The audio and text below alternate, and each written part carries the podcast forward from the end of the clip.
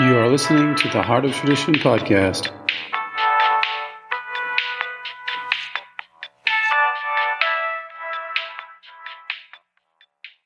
Hello, I want to try to read something today, an article that was published online.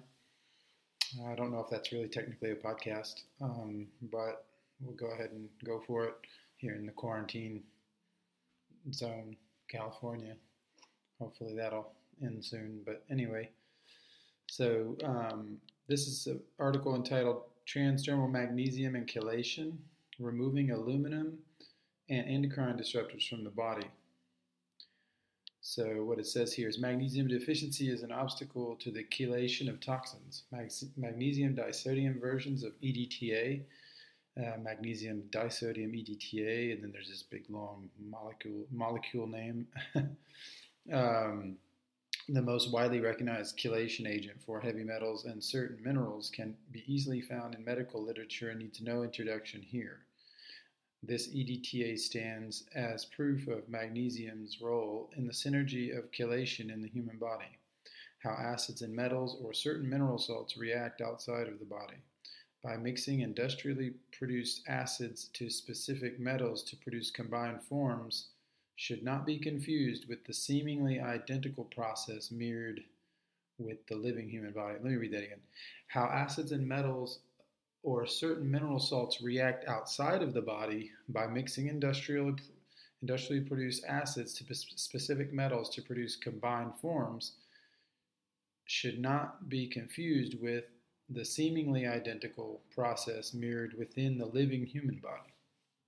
In the living body, enzymes play a key role in these interactions. Magnesium is involved in all of these interactions through the enzyme's own dependence on magnesium for a more perfect transformation, catalyzation, chelation, or conjugation.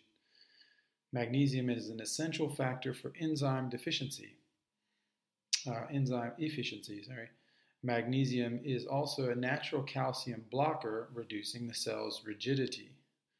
Uh, many supplements which have been made outside of the body, such as magnesium malate, magnesium citrate, magnesium aspartate, magnesium glycinate, magnesium threonate, etc., differ from the R form, natural, and mirror molecule within the living body.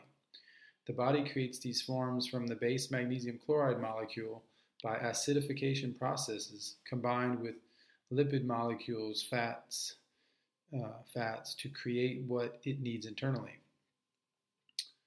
This does not mean that these supplements do not have value as they can be helpful in certain situations. However, once the transdermal route for magnesium chloride is understood fully in the future, as it was in the past through the Roman and Greek thalasso, bath, and thermal culture of antiquity, we will realize that the skin is the ideal yet overlooked place for these transformations into various magnesium combinations the body needs. Malic acid is a well known chelation agent of aluminum in the body. Aluminum is one of the most pervasive toxins in the environment and in the body. Malic acid is not only found in apples, but it is also found at the cellular level and is part of the ATP cycle known as the malate aspartate shuttle. Magnesium combines with malic acid to form magnesium malate, which becomes a fierce detoxifier of aluminum in the body. Many cosmetics use malic acid as it falls under the category of AHA, alpha hydroxy acids, beneficial catalysts in the propagation of skin cells and tissue regeneration. The skin, as a barrier, has a natural acidity. The acids in the skin are, act not only as a protective agent, but as in the process of fermentation, they help create a living flora on the skin. When applied, magnesium chloride brine, the base form of magnesium from the sea or from crystallized sea strata within the earth, penetrates into the skin and combines with these acids in the first layer, then fats in the next layers to be better assimilated and used by the body. Magnesium is also a well known, antagonist to the fixation of aluminum along with calcium if optimal levels of magnesium are maintained. Nutrient dense nutrition alongside the transdermal application practiced by our ancestors, as mentioned above, is key here.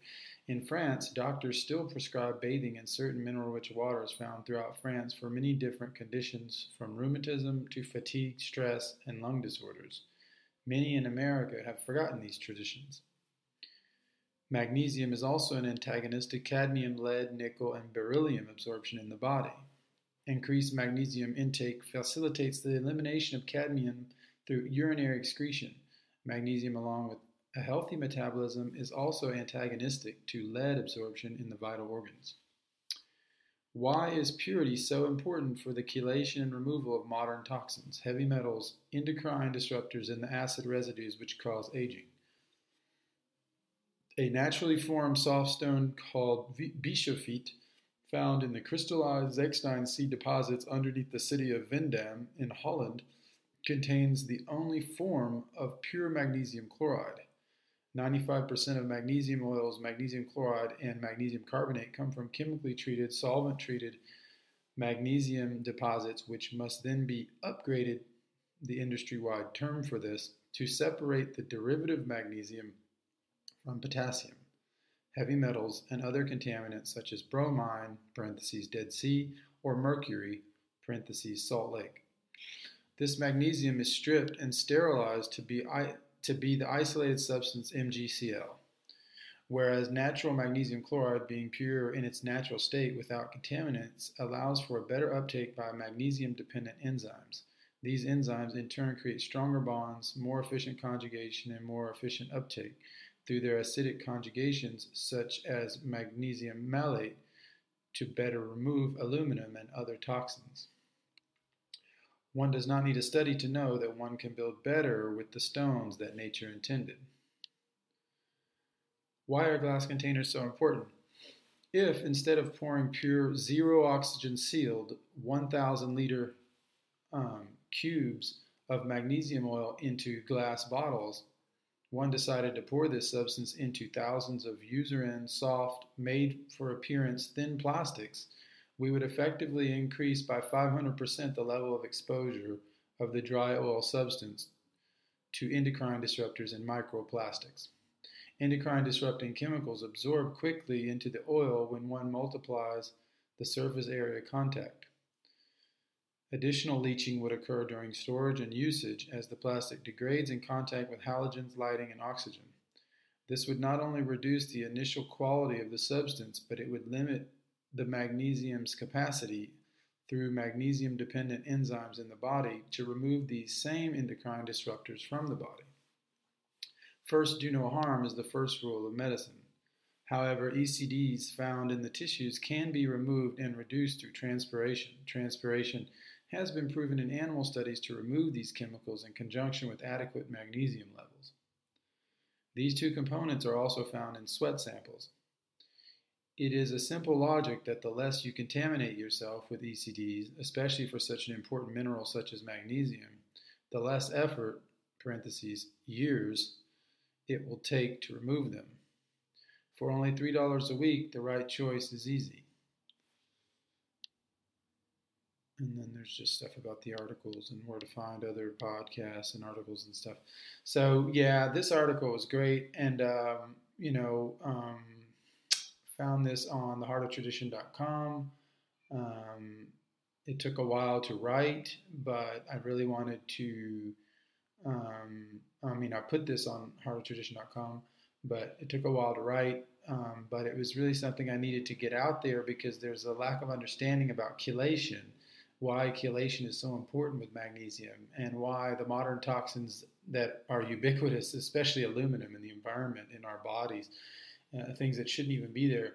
Why it's so important to, that we have a, a, a, a, substance powerful enough to pull these things out of the body, um, and to do it easily, long term, and not something that's just acute and you know you have to go to the hospital and and get this kind of treatment or whatever, but something that can be done as we, you know, throughout the year to be bringing this level down as we grow and as we, you know, age and everything else. So that was what um, I found to be important because it's more like a, a lifelong thing. And things can move along pretty quick when the magnesium levels are high enough in the body and they are, um, there's no limita- limiting factor to how these this the body can function through the right amount of dilation, the right amount of blood thickness or mineralization or um, or pH or or whatever kind of homeostasis needs to happen there, where these things can move freely and get out of the body.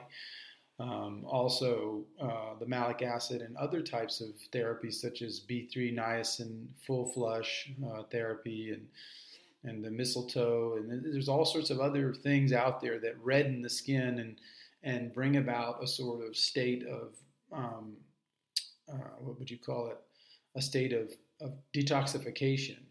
Uh, it can also be um, things based in ammonia and things based in dilation, like CBD, things that help to help dilate, open things up a little bit, so that we can get some of this stuff out. But the aluminum aluminum has to typically be um, broken down to a certain degree through some sort of acidification process or ammonia process um, to where it can be rendered, I guess, uh, possible to, to, to exit the body because um, it's the body's not set up to to um, get this stuff out in a way. Um, it kind of shouldn't have got in there to some degree. There's kind of almost like a a fatal, a tragic flaw, like a you know something that was done that was wrong and so now we're stuck here but but there is a way out and i'm not saying it's perfect. Of course first do no harm is always going to be the, the most perfect i guess. But um, there is a way that the body the body has a lot of capacity um, and so sometimes in order to get the bad stuff out sometimes we have to end up taking some bad stuff that we wouldn't have had to take if we were in a normal state. Like like the niacin is a good example of that because it's an ammoniac principle, this niacin, and and so it comes in there and breaks down some of the aluminum, and um, ammonia is, is famous for breaking down aluminum as chemical reactions, but and so this so it's something that you wouldn't want ammonia in your body like outside of the norm right? You wouldn't want to go beyond that and supplement that or go beyond that. But because we're in the trap we're in uh, where we've already made mistake number one. Now, mistake number, we have to kind of bring in this this lesser of two evils, I guess you could say, to push out the to, to break that one down and, and let them fight it out, right? It's kind of like that. And so it becomes almost contra, a contradiction in, in itself. And so it's hard to find that solution because typically most people would be of the mindset that you have to go backwards in time like go back to the most natural cures the most natural this everything has to be the most natural. There's nothing radically modern that can help us or you know it, it's all like going back and that's how the body works. But what i've noticed is that there's a spirit uh, contradictory kind of what would you call it like um, approach to this which can seem at first um, like something negative, but actually in the end, it's actually doing something positive once we kind of just hold back and, and have the patience to watch what it's doing.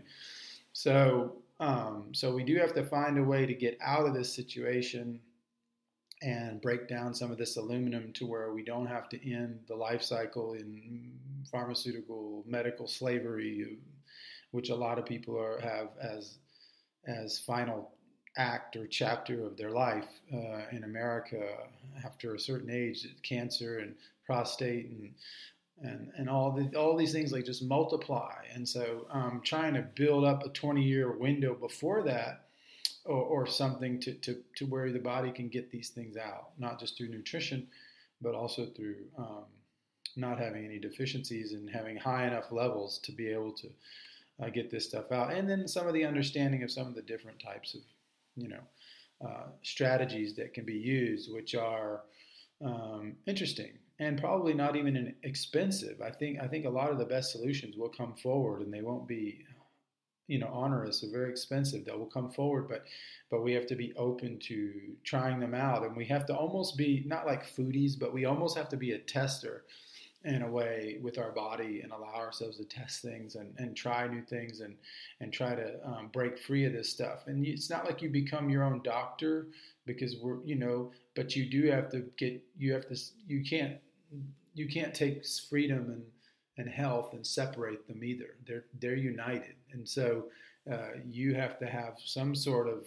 um, arbiter in you that that decides, and so you, you the, the the tutelle of being underneath the doctor and all this stuff can can get you in a lot of trouble, especially in modern medicine where doctors are prescribing vaccines left and right and you know so this is this is not healthy. So you have to have your own independent spirit to a certain degree and you know when i first started on this path uh, i thought i was self-medicating i was self-diagnosing i was taking my own tests for my thyroid and getting the right numbers and having to go run those numbers through other people who knew much better than the people i was talking to and so um, and and i did i had to self get out of that, you know, and figure all that stuff out. And now I'm just used to it. Now I just know that that's the way forward. Freedom and and and your health are united. So anyway, I hope that can be of help to someone. And if you want to check out our products, podcasts, or anything else, come check us out at theheartoftradition.com.